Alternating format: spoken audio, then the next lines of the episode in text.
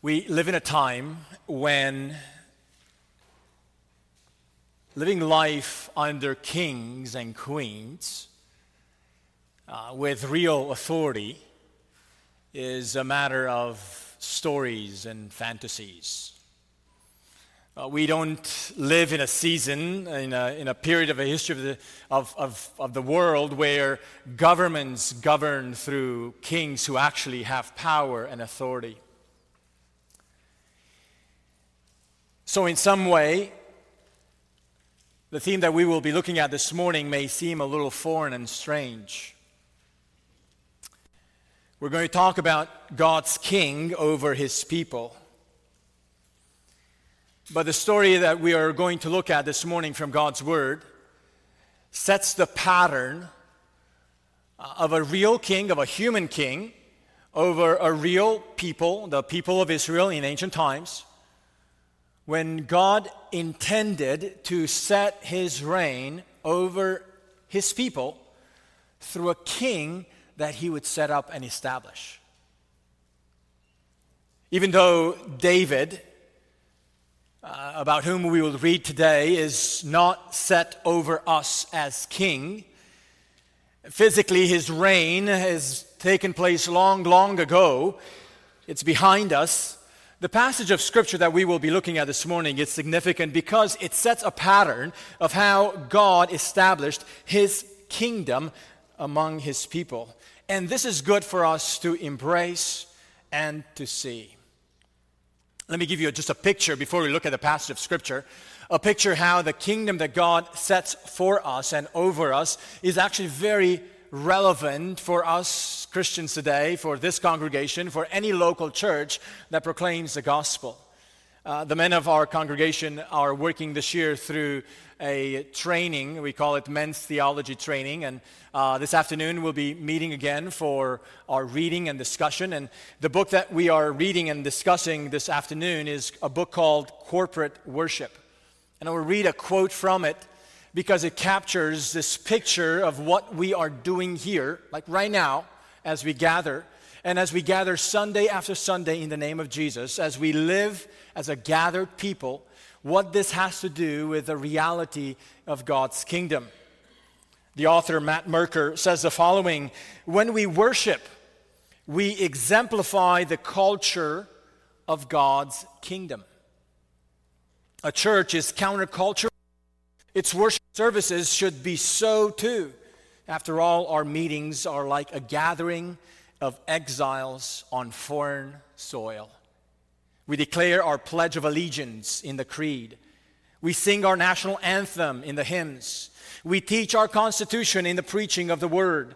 We issue passports. That is, we identify believers as belonging to Christ's kingdom when we baptize. We and we enjoy a foretaste of our future national feast when we take the Lord's Supper.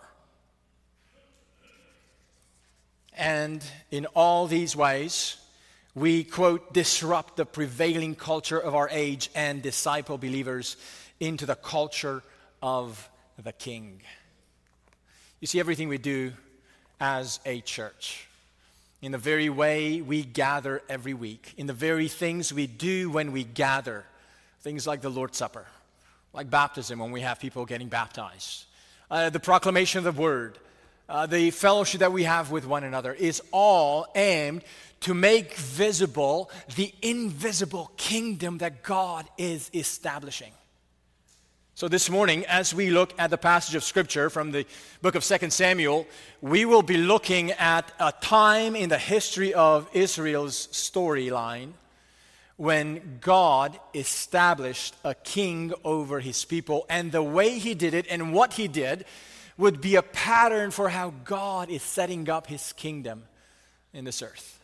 Let's open God's word to 2 Samuel chapter 5. I'll be reading from verse 1 all the way to chapter to verse 25. 1 Samuel, I'm sorry, 2 Samuel 5, 1 through 25. Here is God's word for us this morning. Then all the tribes of Israel came to David at Hebron and said, Behold, we are your bone and flesh. In times past, when Saul was king over us, it was you who led out and brought in Israel. And the Lord said to you, You shall be shepherd of my people Israel, and you shall be prince over Israel. So all the elders of Israel came to the king at Hebron. And King David made a covenant with them at Hebron before the Lord, and they anointed David king over Israel. David was 30 years old when he began to reign, and he reigned 40 years. At Hebron, he reigned over Judah seven years and six months. And at Jerusalem, he reigned over all Israel and Judah 33 years.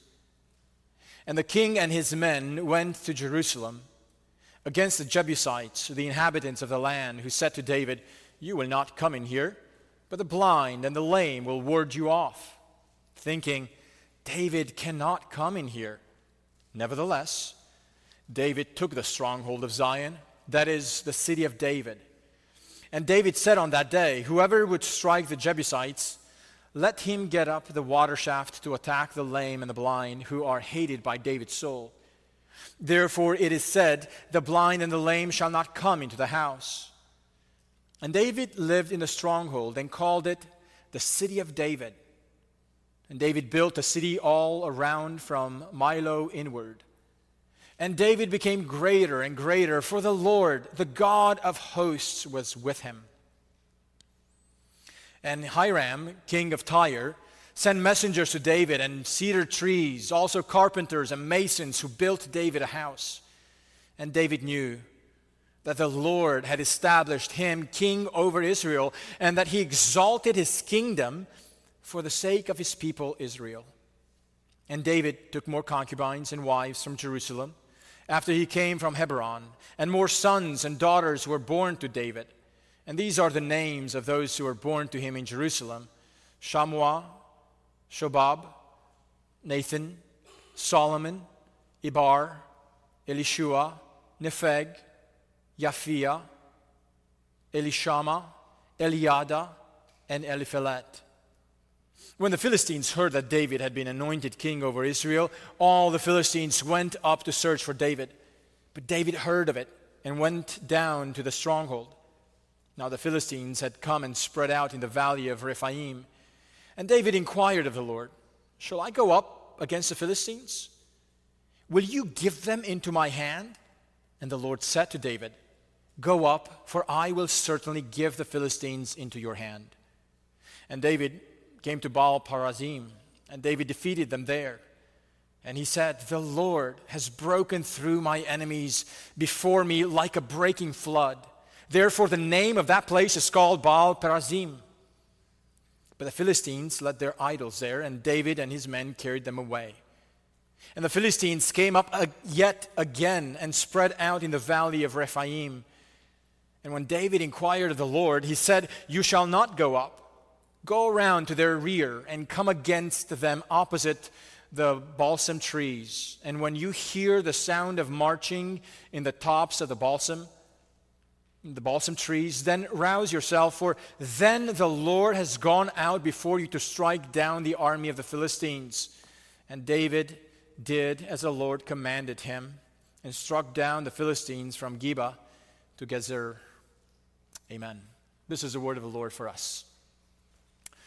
Let's ask the Lord to bless the preaching of His word in our hearts as we hear. Would you join me in prayer?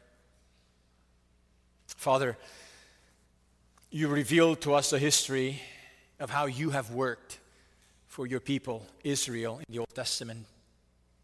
Father, I pray that you would help me proclaim this word, and I pray that you help us hear it, so that we may understand your heart and your purposes in the way you would bring in your kingdom among your people. We pray this, Father, in the name of Christ, for his glory and honor. Amen. As we continue our way through the book of 2 Samuel, uh, if you've been with us, you, you know now our rhythm. We take a chapter at a time. We've been through the first four chapters of the, this book so far, and uh, months ago we, were, we had worked through 1 Samuel. But there's something monumental about this chapter. If you're just reading it without recognizing what's been going on prior to this moment, it may feel a little odd. Somebody becomes a king, somebody's anointed, he wins some battles, somebody builds a house for him. Interesting. Without some context, it, this may just feel a, a normal development in the story of this book, but there's something monumental about this chapter. There's something about what's going on in this chapter that if you've been tracing the history of 1st and now 2nd Samuel, you come to realize this is the day. This is finally the day David is anointed king over all Israel. We've been waiting for this day since 1 Samuel chapter 16. David has been waiting for this moment from the day he remembers Samuel calling him out and anointing him secretly in his father's house. But such a long time has passed. And it's not just a mere passing of time that's been an obstacle. As we know, uh, King Saul, at first, he was happy about David for slaying the Goliath. Uh, but Saul had changed his mind about David and treated him poorly and mistreated him, persecuted him for a long time. So many things went against David from 1 Samuel 16. And even when Saul died, and David thought, perhaps this is the day, he was only a minority of the tribes of Israel who recognized him as king. It was only two of the, ten, of the 12 tribes. And for six and a half, almost seven years, David is actually a king over a, a, a miniature part of Israel. I wonder what's been going on in David's mind and heart all these years about God's promises. God, you promised to make me king over your people. Is this it? Am I just going to be king over just two parts? I wonder if David ever wondered if God would be faithful to him and the promises he had made him. Instead of being king, he was persecuted. Instead of being welcomed and, and recognized as king, he was driven away, sometimes having to live in Philistine territory to save his life. So we get to this place in the storyline of this book, and it's the moment when indeed 1 Samuel 16 is finally being fulfilled. Oh, friends, in the storyline of this moment, the author, the narrator, is selecting a few stories that highlight the monumental change that's taking place in this chapter. These stories are not presented in chronological order. The author is not trying to describe the events in this chapter sequentially. For example, King Hiram of Tyre, his reign overlapped with David only in the last 10 years of David's reign. Uh, these are stories that the authors bring in together to drive home a specific point about the king that is being anointed in this chapter. And even though we don't have kings ruling over us in terms of government officials, God's intent has been to set up his kingdom over his people. And the way God establishes David is a foreshadow of how God would establish the ultimate king over his people, King Jesus. And Jesus, when at one point he was asked to teach the disciples to pray in the Lord's Prayer. The, the, the, second request, Our Father who art in heaven. The first one is, Hallowed be your name. The second request is, Your kingdom come. Jesus knew very well, he was very aware that he is the one who's actually ushering in the kingdom of God in a climactic, monumental way. David is the foreshadow. David is the miniature king who is actually helping us see the kind of way, the pattern that, that God is taking in setting up his kingdom among his people. So, the, the point this chapter is teaching us is simply this God establishes his king over his people. God is establishing his king over his people. What we get with David is a small blueprint of the real big edifice uh, of what God is building. So let's listen to the storyline of this chapter, and we will see three major moments in this chapter uh, that all describe the kingship that God is establishing through David. First of all, his kingship must be received as God's provision. His kingship must be received as God's provision. Second, we will see that his kingship is established by God for our good. His kingship is established by God for our good. And finally, his kingship relies on God for victories. His kingship relies on God for victories. These are the, these are the parts that, that this chapter is teaching us today, so that even though we live centuries later from King David's physical life, we get to hear how God wants to establish his reign among us. So let's look at this pattern. Let's look at this, these lessons that this chapter gives us about the king that God is establishing over his people.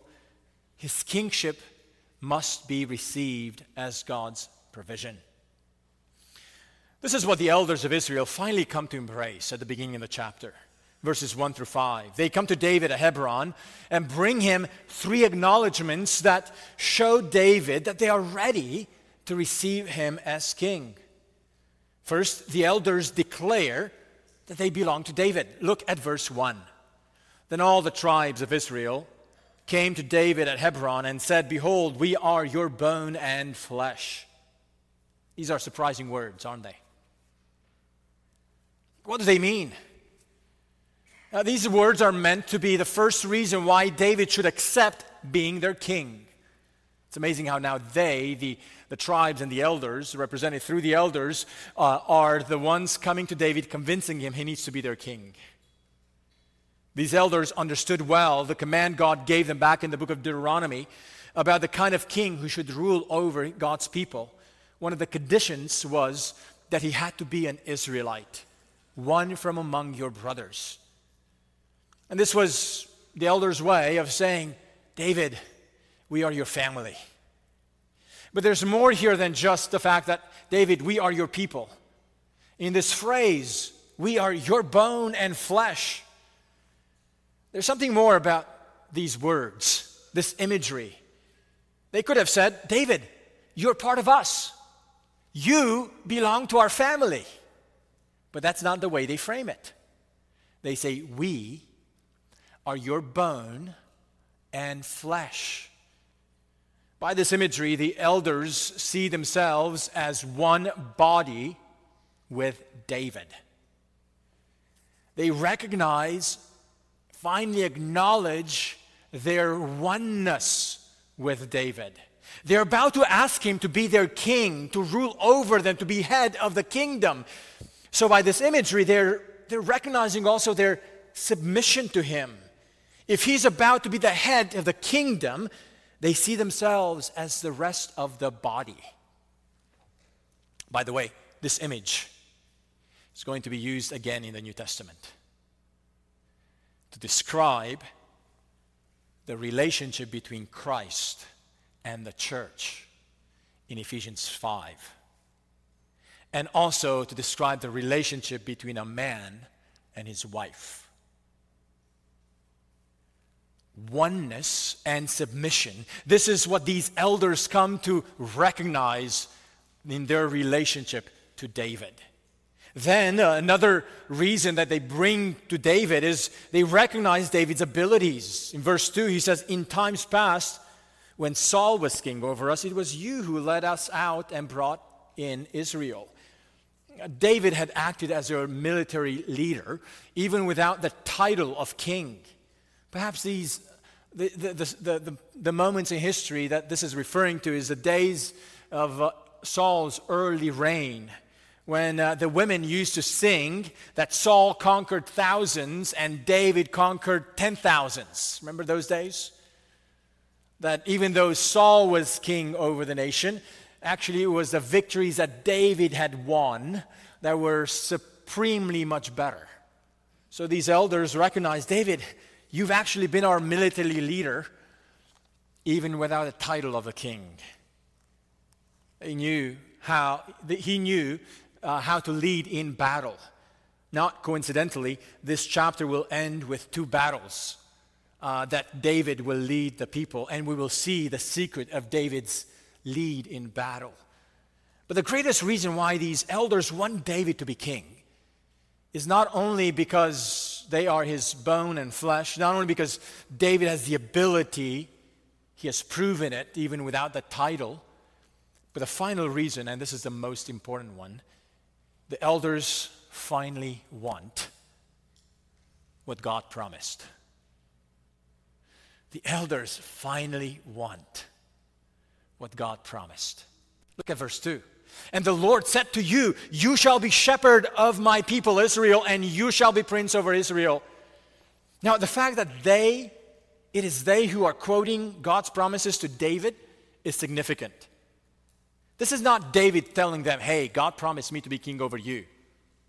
No, they are the ones who are saying it.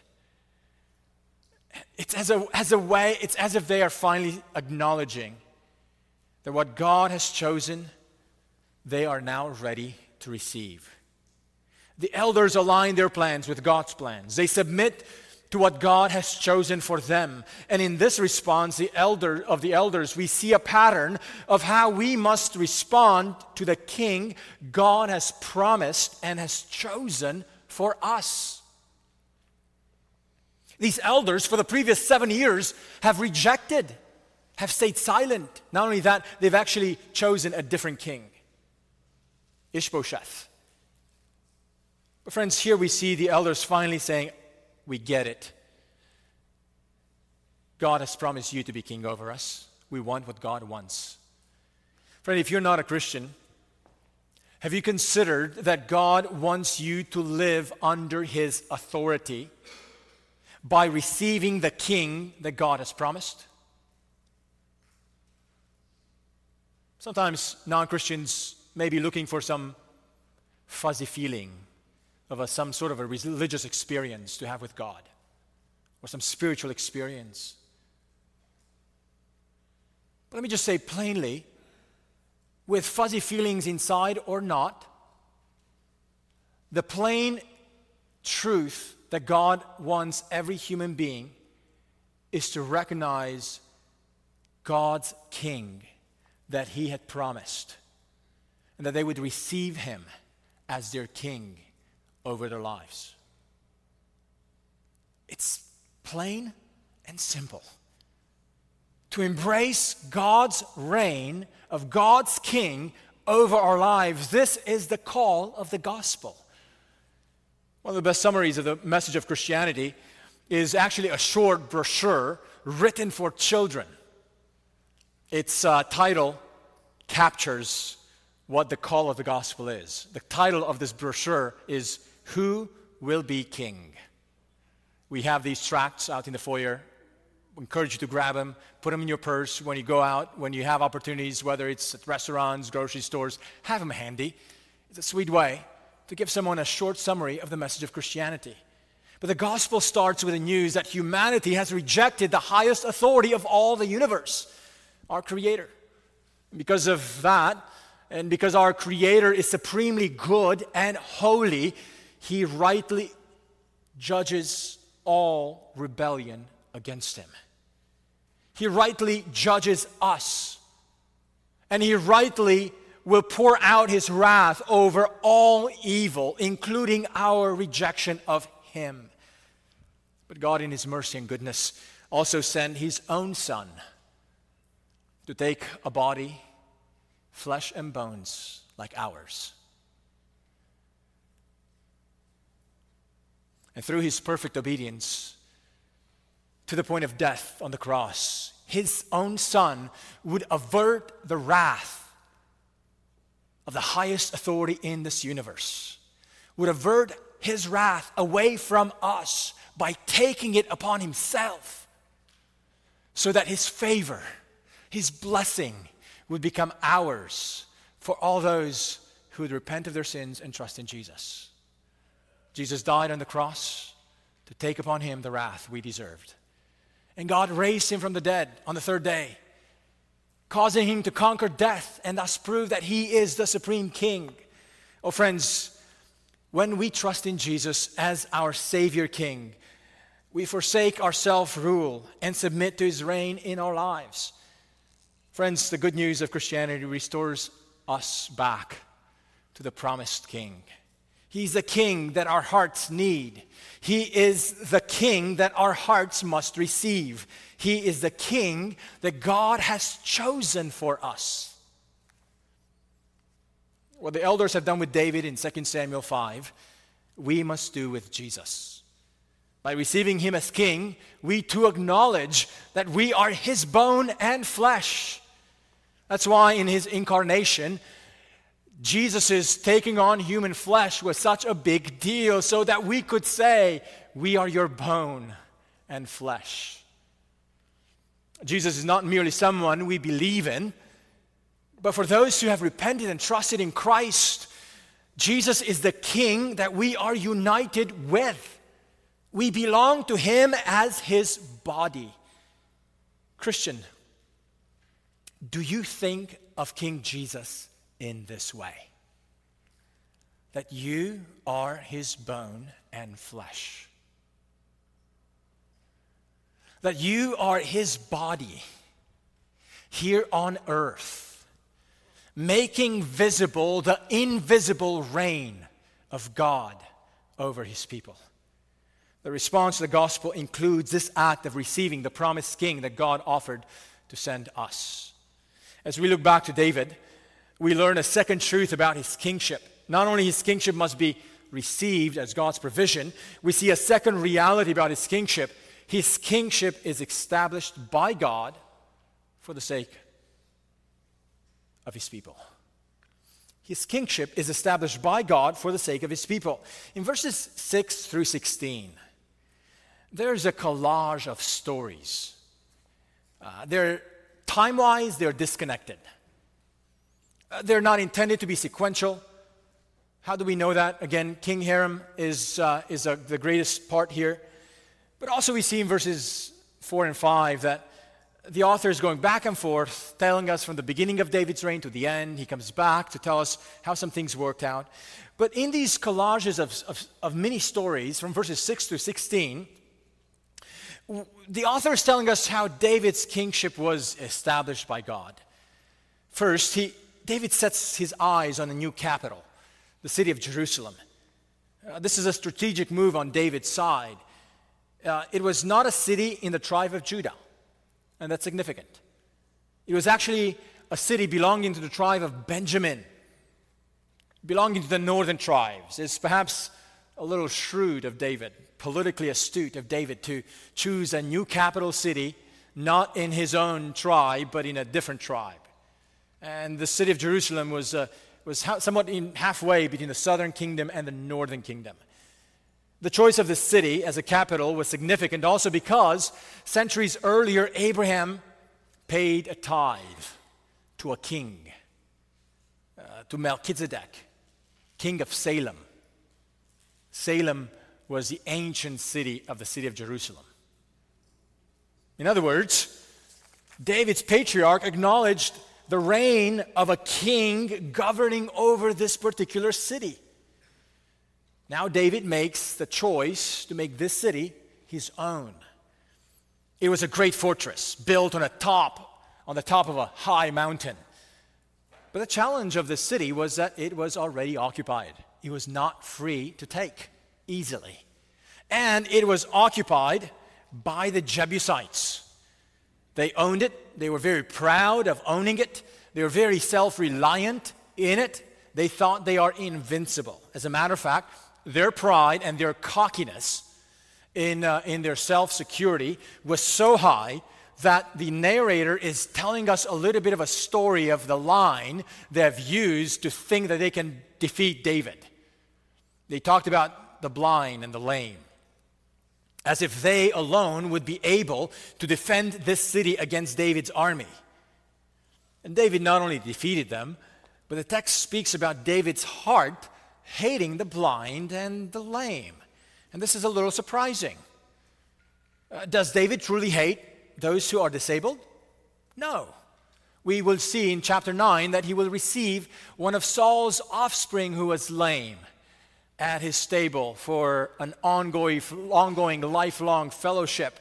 But here David is speaking about the Jebusites uh, as the lame and the, the, and the, the blind. He is he has, he has no room for proud dwellers who think they cannot be uh, taken over. In this chapter, the blind and the lame is referring to the proud Jebusites. And the point is, David's heart has no room for proud and self secure people. For those who treat God's king with such contempt that they would think that even disabled people could ward him off. Friends, let this be a warning for anyone who feels overly confident in their own abilities, thinking that God could never have his ways with our lives. Thinking that we're fine without God's anointed king. Such proud attitudes as the Jebusites had with David will not get us very far, and certainly it will not get us close to God's heart. God opposes the proud, but gives grace to the humble. It was a big deal that David conquered the Jebusites. Not only that he conquered Jerusalem, such a, an invincible fortress, but particularly that he conquered the Jebusites. Because the Jebusites were part of the people of the land that Joshua was commanded to exterminate, to take out. Uh, the, the Jebusites were part of the, the few nations that God commanded Moses and then Joshua to completely eliminate, to completely destroy because of their abominations in their worship of their gods. God had decreed in the book of Joshua to completely eliminate a number of nations uh, in that land at that time. It was part of God's judgment that He would bring because these nations have caused and has brought about such abominations on the earth that God was done with them. But the Israelites have failed to drive out the Jebusites. They were not able to finish the job that God commanded them through Moses and Joshua. So here is David. His first conquest as the established king was to finish off some unfinished business of the book of Joshua. It's as if David is continuing on the conquest of some invincible enemies uh, back from the book of Joshua. And what used to be the invincible fortress of the enemy became the city of David. And David built it and expanded it. And this is how we have the earthly city of Jerusalem. It's a city that God will use as a pattern. Sometimes Christians get so overly excited today about the present day city of Jerusalem. And we forget that the city of Jerusalem is actually a pattern of what God promised to do and build in heaven for us. The new city that will come down from heaven, the last two chapters of the Bible. Can you tell me, remind me, how, what is it called? The new Jerusalem. Here, God is setting up a pattern for a city that will be the center of the kingdom that He is establishing. For us Christians, we can look back at, at how God worked in, the, in times past, knowing that He is actually building a city that is coming down from heaven into the new heaven and new earth. But there's more about the city that David is building. Not only is David committing to expand and build out the city of Jerusalem as a capital city, but God gave David favor with one of the neighbors, with King Hiram of Tyre.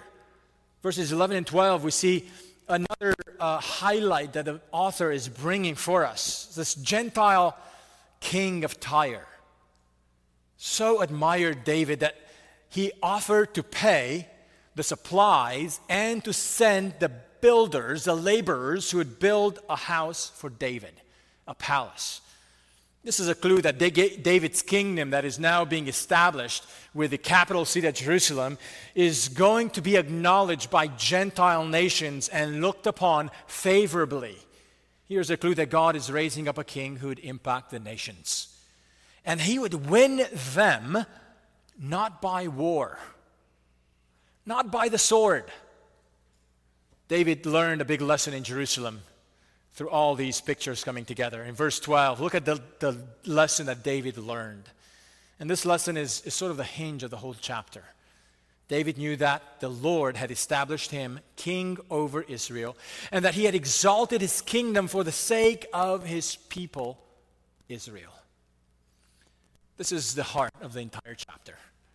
It's not only what the elders of the northern tribes come to understand and embrace about David, but what David himself came to be convinced of. He knew that the Lord had established him over Israel. Friends, this is why the crowning of this king is such a big deal. This chapter is where both uh, all of Israel and David himself are convinced that God provided a king for his people. God established him. God is in the business of setting up a king over his people. And not only that, but God committed to exalt his kingdom. Not just to set it up, but to exalt his kingdom. For what purpose?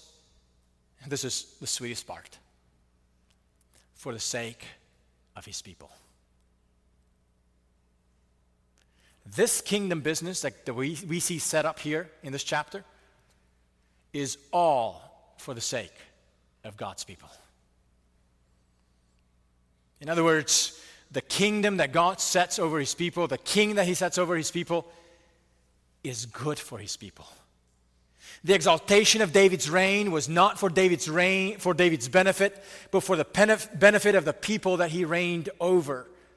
Well, friends, this was God's design for the king. But this begs the question do people recognize that having the king God raised for them is good for them? And this is a question we must ask ourselves as well. Is the king God set up over his people and that God exalted over them, do they recognize, do we recognize that he is good for us, that he's for our benefit? This is the opposite of everyone doing what is good in our own eyes. And just as God established David's reign for the sake of his people, we must realize that God is setting up his kingdom over us for our good, if we too realize that it is for our good. Friends, do you realize that when God wants to set up shop in your life, the shop of his kingdom, he really wants your good. The rebellious spirit of this age is to reject all authority except our own. We live in a time when it's deeply suspicious uh, to relate to authority, of any authority, any kind. Perhaps it's because our own governing authorities lately have betrayed us and have let us down, have not acted well, have misused and abused their authority are taking it in a wrong direction. But that does not make the rejection of authority right. Here, God makes it clear that the authority figure that He is setting up over His people is for their benefit. Oh, friends, God is setting up His king and establishes His reign for your good and for my good. But there's a disappointing detail in the, in the story here about David's life in Jerusalem. We see him selecting a great capital city, building it up, conquering it, building it up. We see a Gentile king building David a palace. But what do you do with the rest of these details? The last image of David's life in Jerusalem is a mixture of great hopes but also disappointing details. Great hopes in the sense that David's sons increase in number. But sadly, through the increase of more wives and concubines. David took multiple concubines and, and wives in Jerusalem. The narrator doesn't even tell us their names. We only get to hear the names of the, of the six sons who are born to David in Jerusalem. By the way, two of them are going to be mentioned as names in the genealogy of Jesus. These two sons from these six names. At this point, the narrator is just sowing seeds of realism and the corruption of sin that has affected David's choice regarding his family life. In the midst of so much provision from God, God's cho- uh, David's choice for a family leaves us deeply disappointed. And we'll see that this is just the beginning of the disappointment as we will work through the rest of this book. God is setting up his kingdom and reign among his people, not because his servants are perfect. They're not. Not even the king, not even King David, of whom we have seen so many positives so far, not even he was able to live out God's design perfectly. David sees himself here as someone who takes some creative ways outside of God's design. God clearly told the king and instructions for the king in Deuteronomy 17 that he should not have many wives. And yet David disobeyed that here clearly. Yet, what do we do with this detail? And here's what we do with it. Yet, despite imperfect and sinful people, God is nevertheless setting up and establishing his reign. God is even exalting his kingdom through imperfect and sinful people. Friend, let this create in you more graciousness towards the imperfections of the people in the kingdom of God. Not that it should give you a free pass to go on and live in sin. That's not the point. The point is when we see people in the kingdom living imperfectly, recognize, yeah, it's, it's with these kind of sinful sinners that God is setting up his reign. And when it's easy for you to see the sins of others, remember, others see easily the sins in your own life. And we must recognize, have this realism that God is setting up shop, the shop of his kingdom among sinners. How amazing that David will come to realize that he himself will be in need of God's rescuing efforts. It's a great lesson for this king to realize. None of us in the kingdom of God are above the ability to sin. We should not take a free pass to sin, but when we do sin, we should learn to, to hold on to the Lord and come back to Him. We'll see more of that in the course of this series later in the book. But the reality is that we are still in the stage of, of the history of the unfolding of God's kingdom when we pray with Jesus, Lord, let your kingdom come.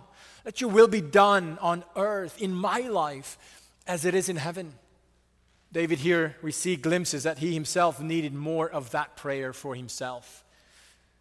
But finally, this kingship that God is setting up is a kingship that relies on God for victories and this is the last point of this message.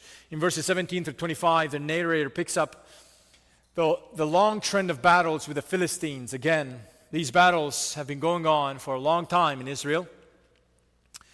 And uh, these battles were stirred up by the fact that the Philistines heard that David was anointed king. So, what do they do? They stir up again a fight.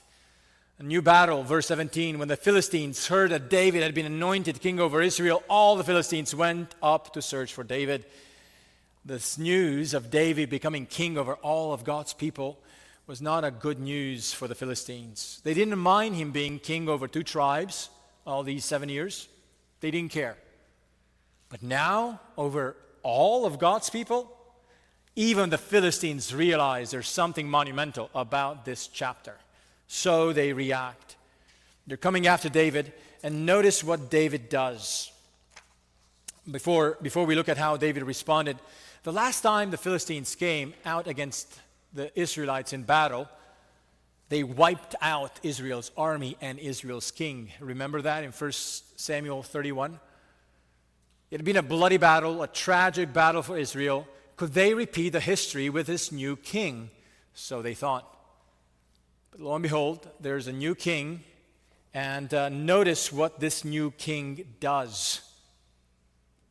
He's asking the Lord, Should I go? And he's asking them not only should I go, but he's asking them, will is asking the Lord, will you give them into my hands? This is a language of Deuteronomy. This is the language of Moses taught his people how to think about the enemies of the land once they cross the Jordan. The Lord will give them into your hands. David is quoting this, this language from Moses, and he says, Lord, will you give them over to me? David is saying, Lord, I don't want to fight this fight alone.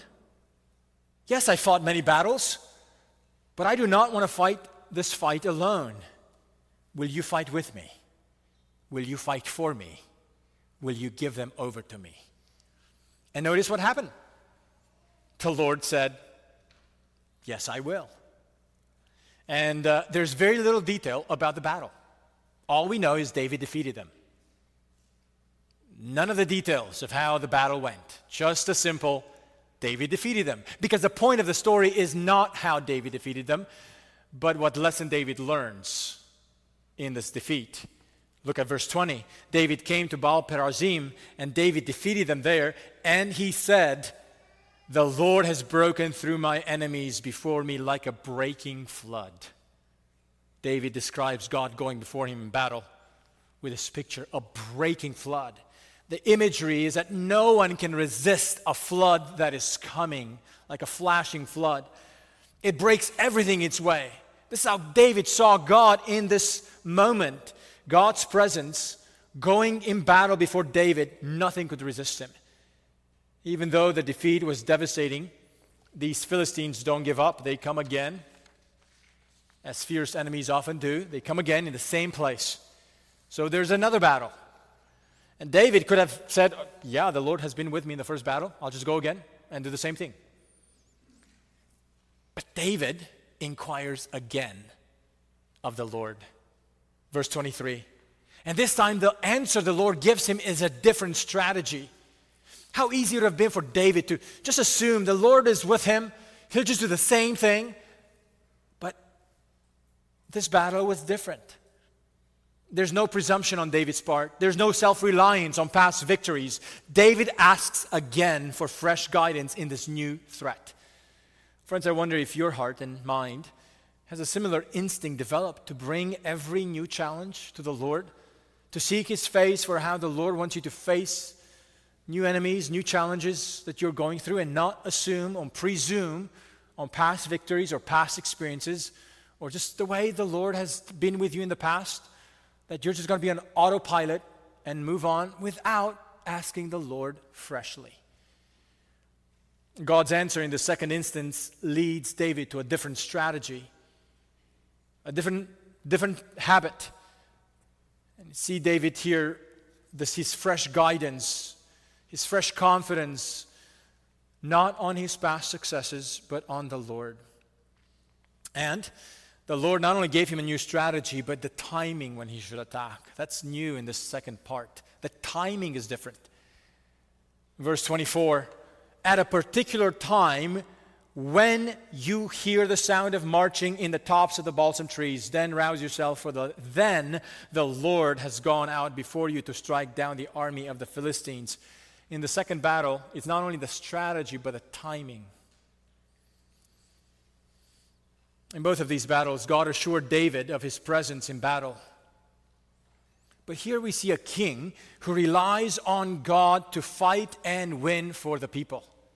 Humanly, it was David who went before the armies. It was David who led the army of Israel in this battle, but the author is actually intending to highlight for us what we otherwise would not have known. That actually, these battles, the ones who led these battles, were not David were God.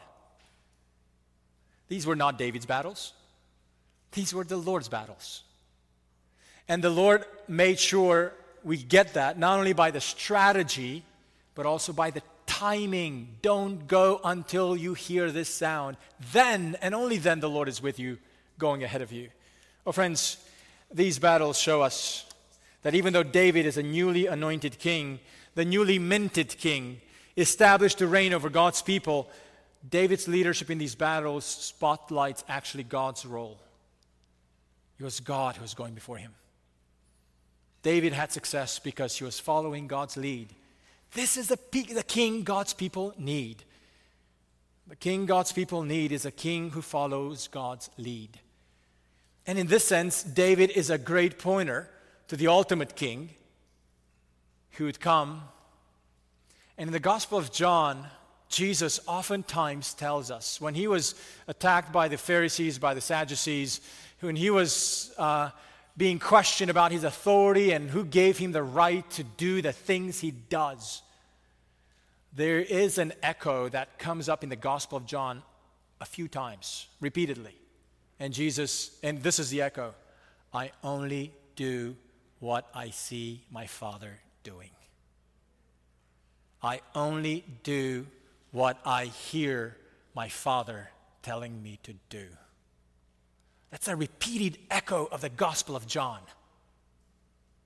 So that Jesus would tell us, Yes, I am the king, but I myself, I am doing only what my Father is doing because in the battle that I'm coming to win for you, I too am relying on my Father to bring the victory. And you remember the, the Garden of Gethsemane. Father, if there's a way, take this cup from me. Yet, not my will, but yours. And Jesus himself entrusted his life to follow the Father's plan, knowing that the Father is going ahead of him and will conquer the greatest of enemies, death itself. Oh, friends, Jesus, when he was facing a ferocious enemy, the crucifixion and death itself, Jesus entrusted himself into the Father's hand to bring victory to him. What we see in David is a pattern of the king who knows how to entrust his life to the lead of the God who's actually fighting for his people. This is the kind of king his people need. Friends, God established his king over his people. His kingship must be received as God's provision. His kingship is established God, by God for our good. His kingship relies on God for victories. And in David, we see a foreshadow of the ultimate king God promised to send us. He did it in Jesus. Have you received Him?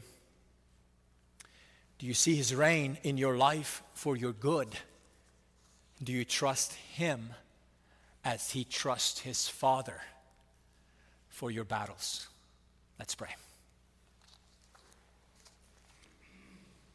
Father, thank you that you have prepared our hearts through centuries of your works through your people, Israel, in the Old Testament so that we would understand our need for a king that you have promised, so that we would understand and have glimpses of his reign and of his kingship over us. Father, help us to receive your king. Help us to see his reign over us as good for us. Help us to trust you to lead us as we live our lives in various challenges and various difficulties and various needs that threaten us. Father, you are our king. We want to trust in your Son, Jesus, so that his reign over us would be through and through in all that we do and are. In the name of Jesus, we pray. Amen.